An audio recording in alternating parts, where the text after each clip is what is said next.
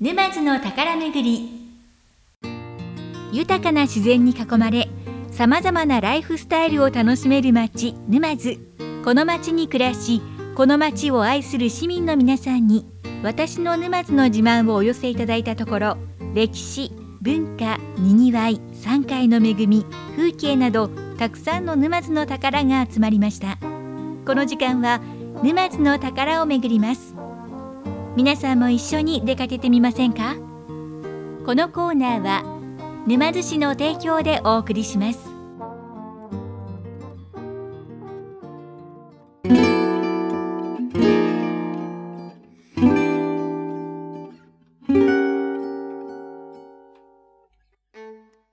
今日の沼津の宝めぐりは沼津の宝100選に選ばれている松代家住宅についてご紹介します。松代家住宅は沼津市戸田地区にあり江戸後期から主に海鮮業を営み財を成した松代家の居宅として建築されました。熟練した伝統的建築技術に基づいて洋風のデザインを実現した明治初期の擬洋風建築として高い評価を受けまた芸術作品としても優秀な漆喰固定など当時の高度な左官技術を示す意向として重要であることが評価され平成18年7月国の重要文化財に指定されました。平成28年より明治9年の完成以来となる初めての保全修理工事が始められおよそ6年の歳月を経ていよいよ来月一般公開されます。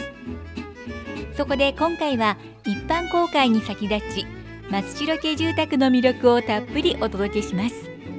案内人は戸田造船郷土資料博物館の学芸員筒井久美子さんです。ではラジオ版ガイドツアーをお楽しみください。筒井さんよろしくお願いします。よろしくお願いします。いや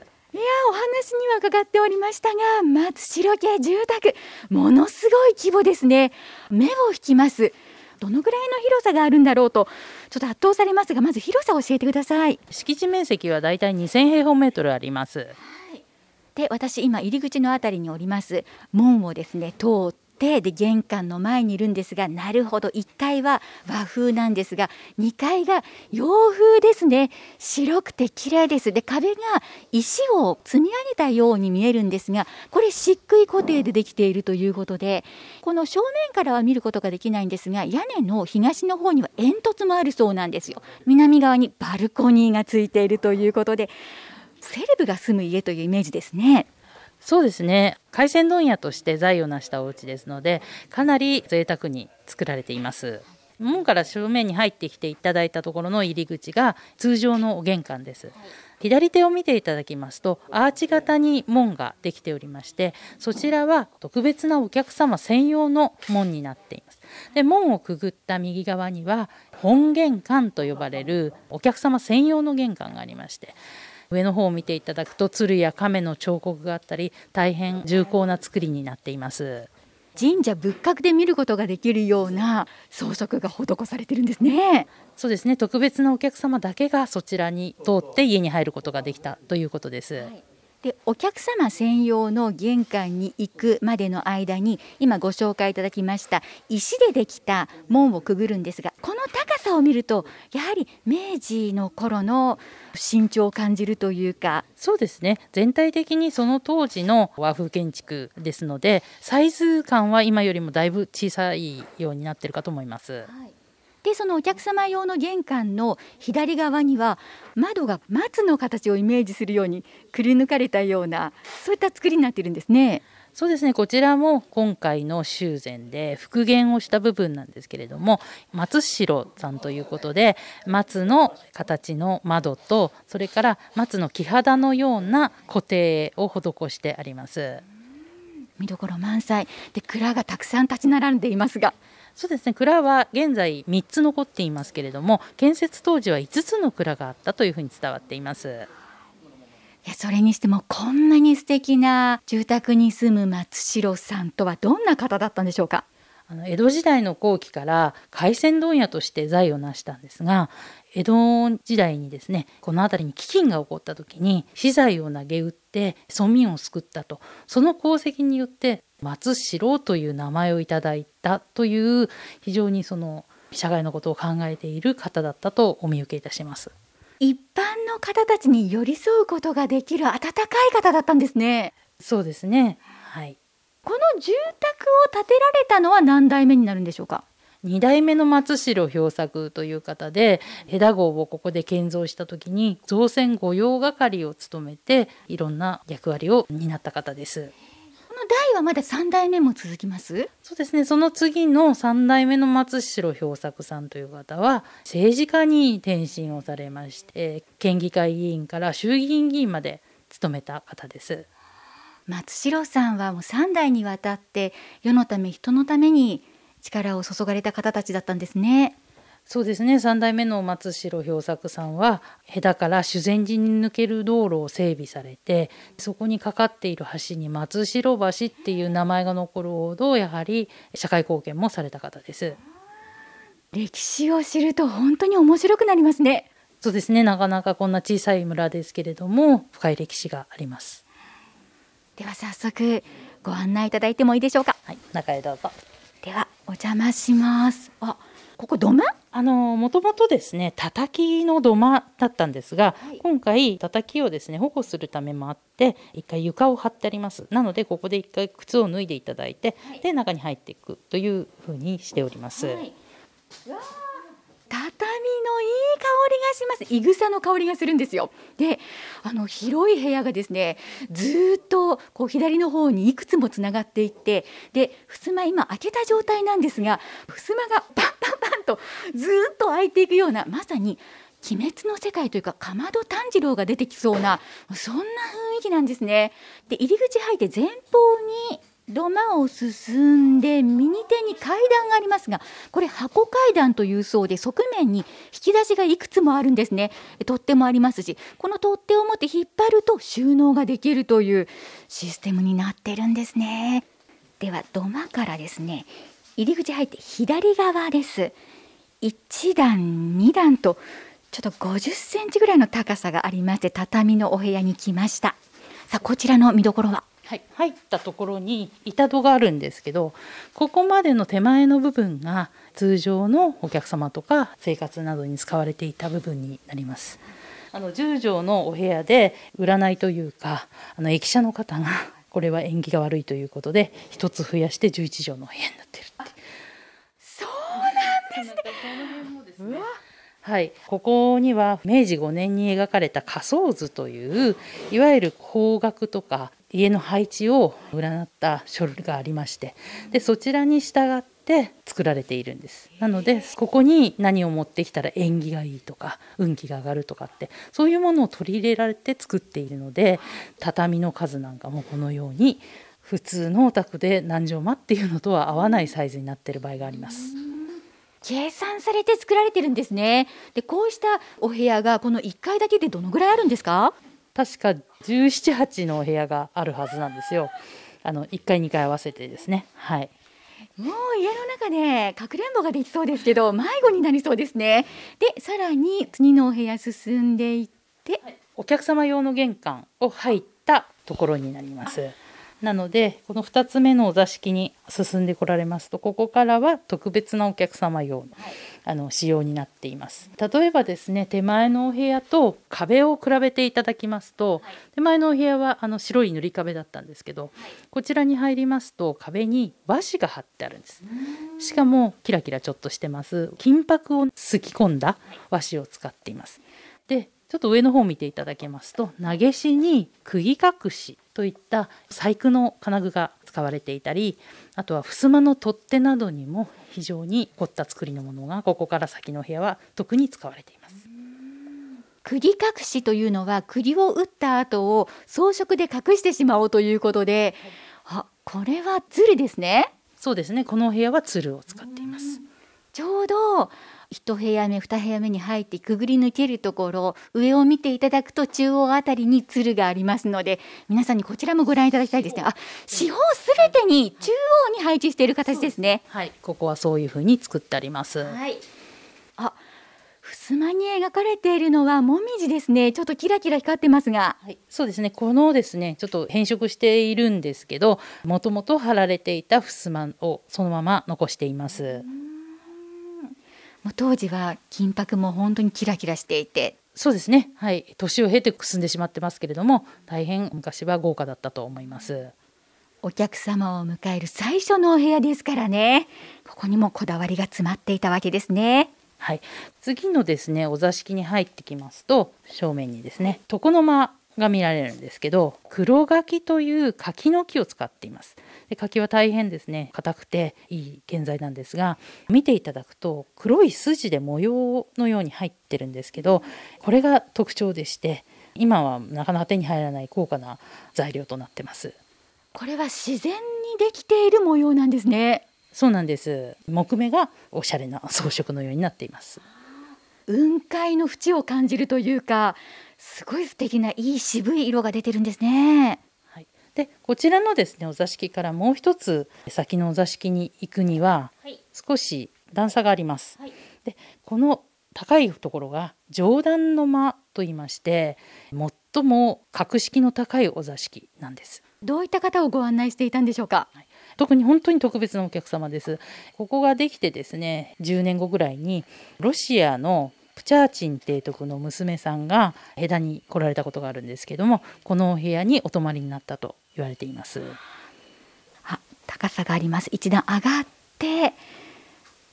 あー素敵なお部屋ですね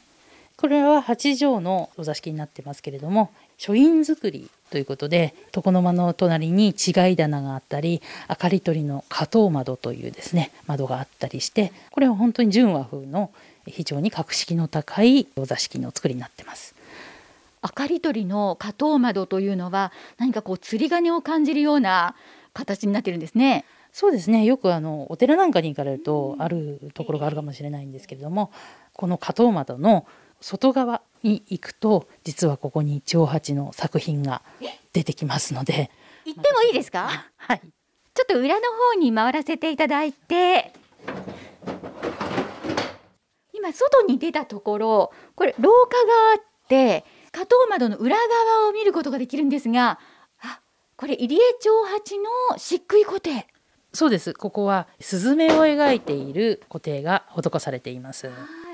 上にいる1羽は口を開きながら翼を広げてふわーっと飛んでいく。でその後ろから追いかけていくようなスズメちゃん。ふっくらしていて可愛いですね。これ竹ですか？そうですね。さっさ竹も描かれています。で視線を左側に行っていただくとスズメが描かれています。今度はスズメが3はあの下の方にね降りていくようなそういった光景が漆喰固定で描かれているんですね。そうですね。でまたちょっと上段の間に戻りますけれども天井をご覧いただきたい。先ほど壁紙に金箔を施していると申し上げましたけどこのお部屋には天井もその壁紙が貼られている。和紙張りの天井になってます。粉雪が舞うような形で金箔が見られますけどこれ当時はもっときらびやかだったんですかねそうですね。花頭窓の周りに新しく作り直したものが入ってありますけれどもこのぐらいの白くてちょっとキラキラしたものになってます。このようにですねあのあまり傷みがひどいところに関しては今回は新しく作り直して貼り直すという作業もしています。なるべくあの文化財の修理の考え方として使えるものは残していくので壁とか天井のものはちょっと変色してますけども古いものを残してますけれどもあまりにちょっと傷みが激しいところはこのように作り直して新しいものを貼っている。そうするとここは特別なお客様が通される間ということで襖を開けた瞬間にもうキラキラ輝いていたということですね。そうですね。お座敷の格式も高いですしそういった装飾もいろいろと凝っています。というところで今度は釣り戸棚の取っ手を見ていただきたいんですけれども。釣り戸棚と言いますとちょっと上の方の戸棚ですよねそうです。違い棚の上の棚なんですがそこの取っ手の部分七宝焼きで細工を施した引き手が使われています。これは何の植物ですか？これは霧の花を描いてますね。霧の花。ペパーミントグリーンにも見られますけど色が綺麗ですね。当時はもっとはっきり色が出ていたと思うんですけれども、くすんでしまったんですが見ると非常に細工の細かいものが身近で見られます目線ちょっと上げていただくと取っ手の部分に目が行きますのでこういった細かいところもご覧いただきたいですね。そうですね。あの取っ手を見てちょっとまたその上を見ますとまた釘隠しのまた違ったものも出てまいりますので、はい、柿のヘタのような形してますけど。これはね六葉という文様なんですけれども。その六葉という文様がやはりお部屋すべてに中央あたりに配置されてるんですねそうですね。あとは床の間をの左右にもあります、あこれは目線をちょっと上げていただくとそういった発見もありますのでお部屋から次のお部屋に移動するときにはっと皆さん上をご覧いただいてあここに釘隠しがあったと。であとは四方を眺めていただくと同じものを中央に見ることができます。じゃあ次はですね文庫蔵をご案内しますお客様が通されるお部屋からさらに奥の方に進んでいきます廊下をですね今歩いていきますけれども廊下のサイズは人がすれ違えるぐらいの幅を持たせてるんですね。えー、かつてはですねここが上段の間の方から裏の文庫蔵の方には抜けられないように壁で仕切られていたようです。ただここをですね生活する中で不便を感じて、え途中で壁をくり抜いて扉にして出入りができるようにここは改装されています。あものすごい重厚感のある扉がありますがこちら文庫蔵。そうですね。ここはあの母屋からつながって中から入れるお蔵になっています。文庫と言いますけれども貴重品をしまっておく蔵として使われていたようです。そのため扉の厚みですね。ものすごく厚くてこれ漆喰塗りの扉なのでこれだけの厚みを出すためには漆喰を塗っては乾かしもう一回塗り重ねていくという大変手間も時間もかかるんですけれどもここが厚くなればなるほど防火とか調湿といって湿度をね調整したりする機能が漆喰にはありますので中のものが守られるということです。機能性も抜群ということですねこの文庫蔵の前に立った瞬間のイメージとしては大事なものを私たちがこうしまうこう金庫を部屋にしたようなそんなイメージですけど。そうですね。そのように使われていたと思います。こちらもですね2階建てになっていまして実はちょっと今2階には上がれないんですけれども2階はちょっとしたお座敷のような作りになっているのでこれはあの余談ですけれども密談なんかができるような イメージで、はい、覗きたくなってしまいますが覗いてみるとここにも側面の部分に引き出しがあって収納できる階段があって上につながっていくんですね。そうですねこれ箱階段と言いまして収納を兼ねた階段なんですけれどもこういったところにもあのいろんな収納の工夫がされています。はいであとはですね文庫蔵の今度は外側を見ていただくと、はい、今格子の入った窓があるんですけど実は一段高くなっている部分ここはですね増築部分と言われています。建設当時にはここはなかったようなんです。ただ文庫を背にして左手に古い金庫がありますけれどもどうもこの金庫を収めるためにここを増築してこの部分を作ったというふうに言われています後から作ったものですねこれだけ広いお部屋なので増築しなくてもどこか片隅に金庫を置けばと思ってしまいますけどやっぱりこだわりがあったんですかね。そうですね。この金庫ものすごくまあ大きくて重たいんですよ。で、え今回の修復りの段階でもこれ動かすことができなくて、ここを残したまま一旦解体してるんですね。なのでどうもこれを設置してから周りを増築したんではないかと言われている部分です。この金庫のサイズが私の胸のあたりまで来るんじゃないかという高さがありましてすっごく大きな金庫なんですけどもレバーがついていて中央に鍵穴ありますけれどもね。これは中にどういったものが入ってたんですかね？これだけの金庫ですからかなり希少なものをここに入れていたと考えられます、はい、次はどちらに参りましょうか？あの、内向きのお部屋でして、まあ、難度それから前難度と言われるお家の人とか使用人の方が使ったスペースに入ってきます。あの特別なお客様が通されるお部屋の北側？ですか？そうですねちょうど北側になります。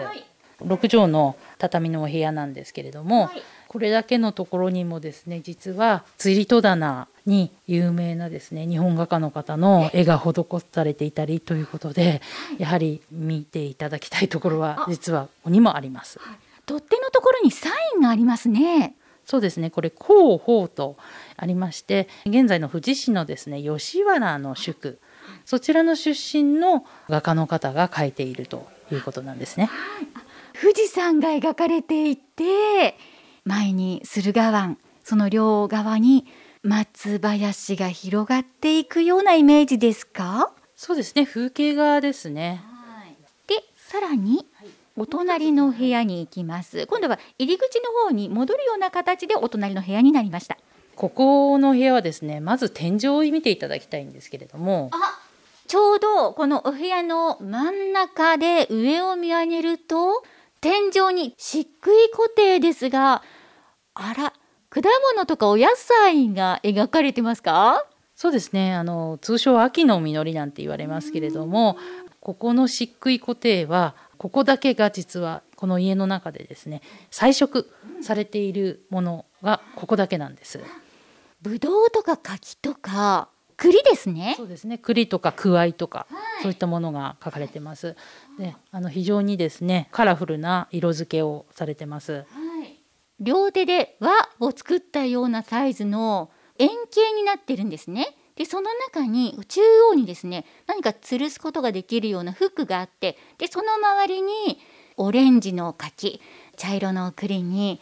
鮮やかなきっとぶどうの色をしていたんだろうなというような綺麗に描かれてますね。で漆喰固定ですから立体感もあるんですね。はい、実はですねこの背景の方も仕掛けがありまして、えー細かい線が入ってますね、それから先ほど円形とおっしゃいましたけど、フックがついている部分もちょっと飛び出してます。これよく見るとですね椎茸の裏側なんですよ。しいたけの裏側納得しました。その筋だったんですね。そうです。大変ねちょっとユーモアの ある作品になってます。でこの入り口の上の方を見ますとベルがありますね。はい。これはですね実は呼び鈴なんですよこれに昔はあの紐をかけてありましてベルに向かって右側の壁の上にえ小さな穴が見えますか？あそこに紐を通しまして入り口の方で紐を引っ張るとここにいたらベルが鳴る。それでお客様が見えたのがわかるという、はい、これベルを鳴らしてみたくなりますけど下から覗いてみるときっといい音が響くんでしょうね。これは銅でできてるんですかね？そうですね。はいで再び入り口方面に今ぐるっと戻ってくるような形でお部屋がつながっていくんですね。最初に入ってきた方から右手のお部屋なんですけどここは実は仏間でして仏壇が置いてあります。それから下を見ていただくといろりなんですね。これ板張りのところが一部、はい、四角に切ってありますけどこれがいろりです。畳が敷いてあるところに1メーター四方ぐらいですかね。板が4つあって塞いでいるような形なんですがここにいろりはいそうです。でそのいろりのですね真上に、えー吹き抜けになっていくようなですのこで塞いであるような形でこれはもしやこのままずっと上に行くとあの煙突？そうです、えー、2階を通り抜けて煙突煙出しにつながっています、はい、屋根の東側の方に煙突があってサンタクロースが入ってくるような長い煙突かと思ったんですがそれはもう実用的な日本ならではの煙突なんですかね？そうですねいわゆる煙出しと言われるもので、このいろりの煙を外に逃がすための仕掛けです。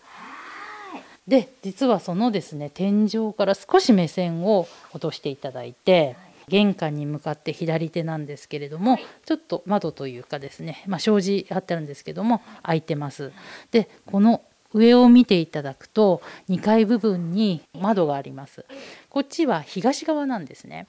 で東ということは日が昇ってくるそうするとこの窓を通しましてこっちに光が入りますそうするとその正面のですね仏壇を朝日が照らすそういった仕掛けになっています深いですね。そうですね。また2階へ上がってみると分かるんですけど、はい、この部分だけ急にですね床が低くなってるというか踊り場がわざわざ設けられてるんです。それはこの仕掛けを作るためのものなんですね。緻密に計算して作られているんですね。そうですね。いろんなところに工夫が見られます。あのいろりのところから玄関を覗けるようなガラス窓があってでカウンターのようにちょっと物を置けるような板があるんですけどこれは商売されていたということでお客さん来るかしら見られるようになってたんですかね？そうですね。あの玄関を覗けるようになっていると思います。ちょっと素敵なねあの、はい、ガラスが使われてますけれども、はい、では2階へ上がっていきましょう、はい、このお部屋から北側にですね階段がぐるっと螺旋状になるような階段ですかねチョコレートブラウンですごくツヤツヤ綺麗な階段ですけどきっと当時もこういったツヤのある階段だったんですかね、えーと、今回のですね修理で漆を塗り直しています。2階に上がってきますとまず目を引くのが天井だと思います、はい、天井の壁紙がもう洋風ですね。一気にガラッと変わりました。でも床は畳ちょっとふかふかしてる畳です。ただ上見上げると幾何学模様はいそうですね。これは明治の初期に輸入されたと言われている紙を貼ってあります。で今回の修繕では一旦これを全部剥がしまして、はい、で傷んでるところだけは新しく作り直して同じ模様でシルクスクリーンを使って印刷をし直して一部新しくしています。でも使えるところはなるべく昔のものをそのまま残しているので綺麗に貼り直したということです。地の色がグリーンでであとはこうひし形をいくつも重ねているような幾何学模様の部分がゴールドに近いようないい色合いですね。そうですね。あの茶のグラデーションというか、はい、でちょっと立体的に見えるように、えー、工夫されています、はい、このお部屋がですね実は4つのお部屋があるんですけど間に建具が襖ですとか壁のようなものが入ってます。ただアーチ型に囲われた枠のようなものこれがですね取り外し実は可能なんですね。取り外しできるんです。あじゃああのお客様が今日は来るからパーティーしようかしらという時は取り外してお部屋を一つにできるんです。はいそうです。枠を全部取り外しまあ襖は普通に外れますけれども、うん、そうすると中央の一本の柱を残して一つの大きなお部屋としても使えるようになってます。でこのアーチ型のですね枠の中から実はあ襖が出てきましたはい。この襖を出しますとこの襖の縁も枠に合わせてですねちゃんとカーブを描いてこのように作られています。襖というと長方形なんですがこのアーチ型のその枠に合わせて襖も綺麗にカーブしてるんですね。でその向こう側に行きますとちょっと素敵な家具が設置されていてここはまたヨーロッパの雰囲気があっておしゃれですね。天井から吊るされているこのシャンデリアのようなランプ。はい、これはですね今はあの電球で明るくしてますけれどももともとこれにオイルを入れて使うオイルランプなんです。じゃこれも松代家住宅で使われていたランプ。そうですね。建設当初ではないようですけれども少し時が経ってからですが、はい、取り付けられてここで使われていました。でこのお部屋にこうガラスの音があって廊下があってで向こう側に行けるんですね。バルコニー。はいそうですね。廊下をの向こう側は今回の修理で復元をしたバルコニーができています、はい。あのバルコニーに行こうかと思った途端に目の前にものすごい固定がありますけどあこれは虎ですか？はい虎です。で斜めに線が走ってますけどこれは雨を表してまして虎が雨に向かって吠えているという構図になっています、はい、わ迫力があります。牙もすごいですけど目がこれ金箔ですかね？そうですね。金の目が入っていますし絵のですね左下の部分にはここは長八の使っていた号である感動という名前が入っています。一枚すべてこの虎の固定ですもんね。そうですね非常に細かい細工で虎を表してますまた縦長の画角なんですけれども頭もあり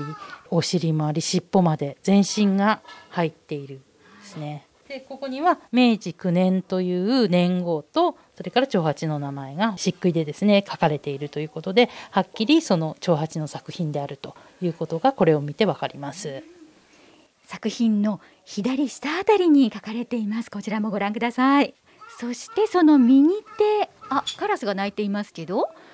枝の山々が美しいです。ここから風景も楽しみつつのバルコニー。はい今回ですね昭和の初期にはおそらくこれ取り外されていて修復の前にはなかったものなんですけれども昔の写真ですとか資料を調べて作り直しました。復元されているんですねしっかりと、はい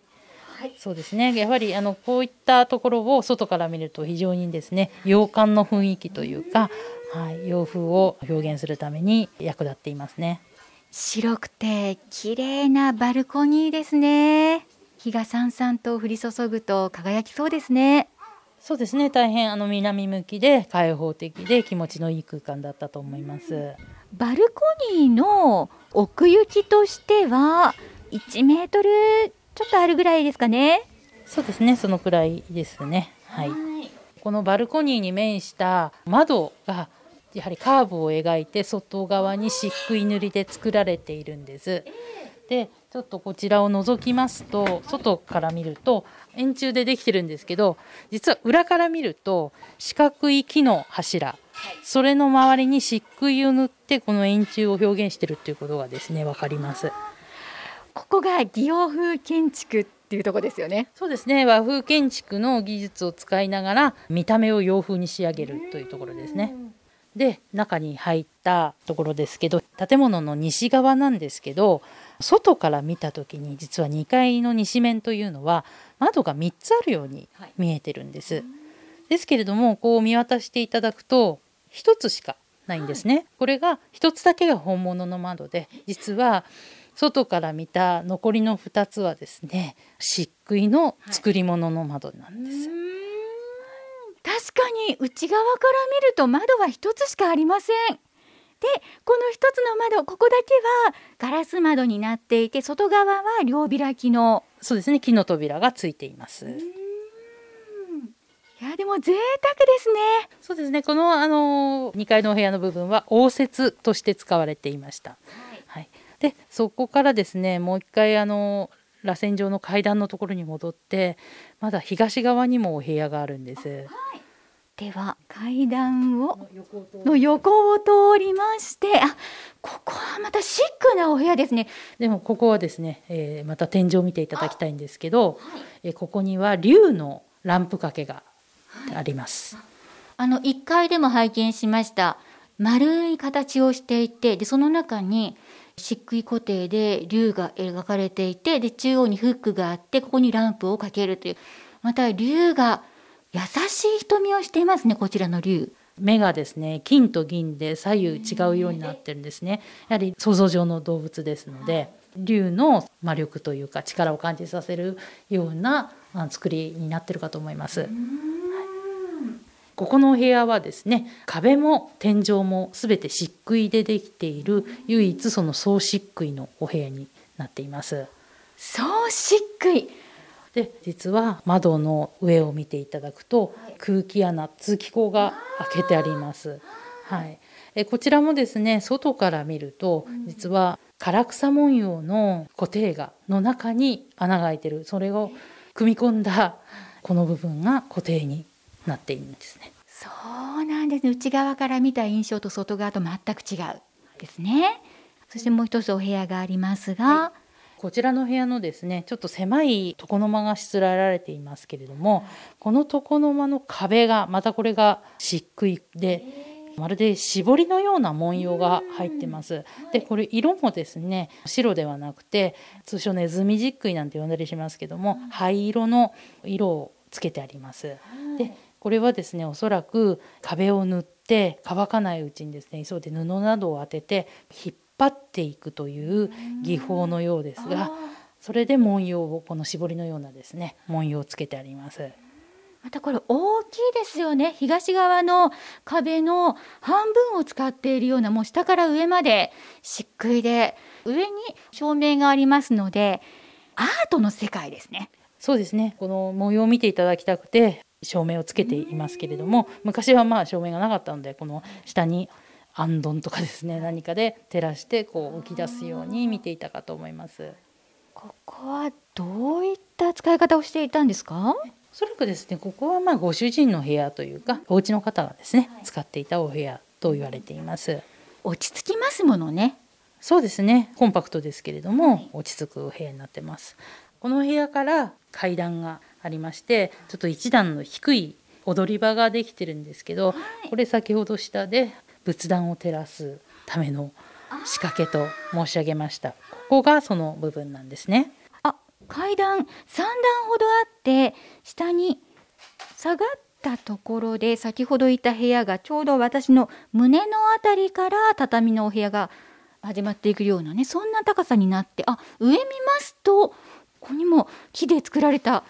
何やら装飾がありますが。これは本玄関というお客様専用玄関のところのもともとついていた彫刻なんですね。こちらがオリジナルなんです。歴史を感じる色合いになっていますよね。そうですね。あのまあ変色もしてますしだいぶ傷んでもきているのでですけれどもこれをなくしてしまうのは惜しいということで所有者の方がここを改装された時にこちらに取っておいてで見れるようにしているんです。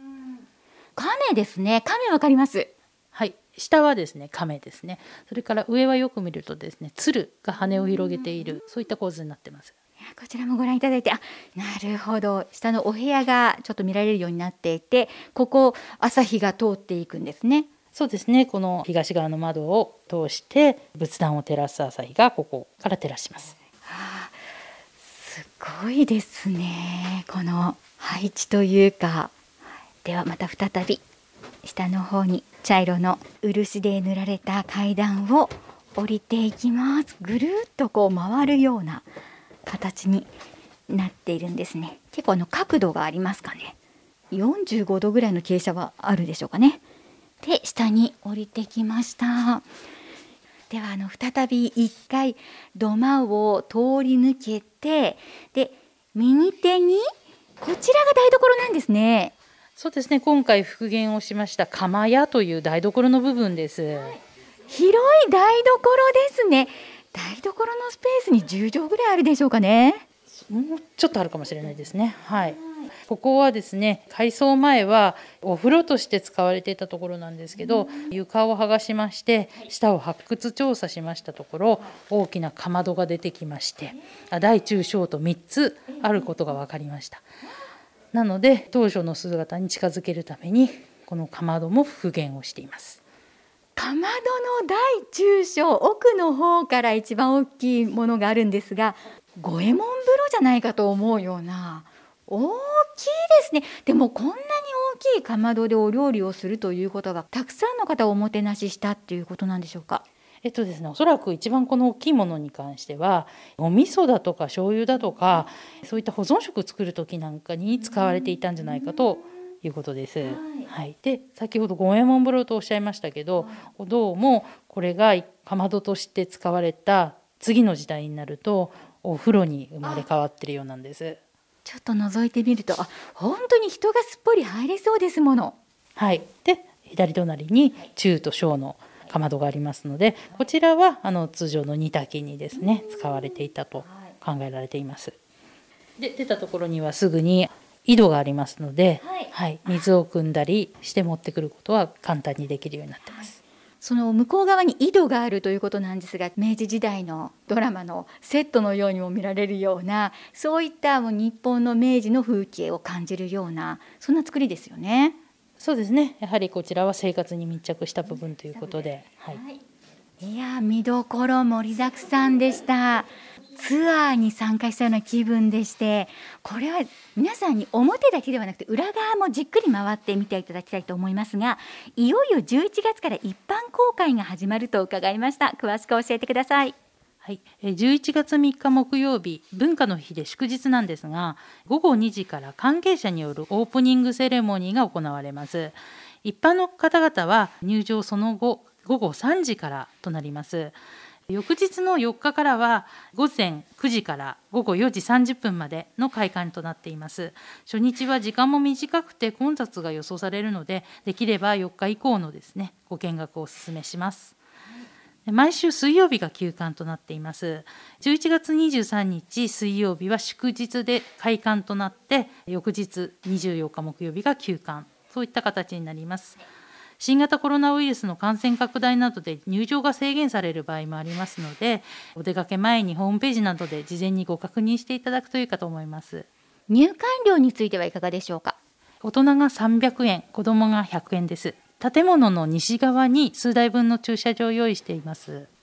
細かいところまでこれは楽しみたいですね本当にね見ていただきたいところがものすごくたくさんあります、はいぜひ皆さんご覧ください。今日の沼津の宝めぐりは沼津の宝100選に選ばれている松代家住宅について、ヘダ造船郷土資料博物館の学芸員、筒井久美子さんに伺いました。ありがとうございました。ありがとうございました。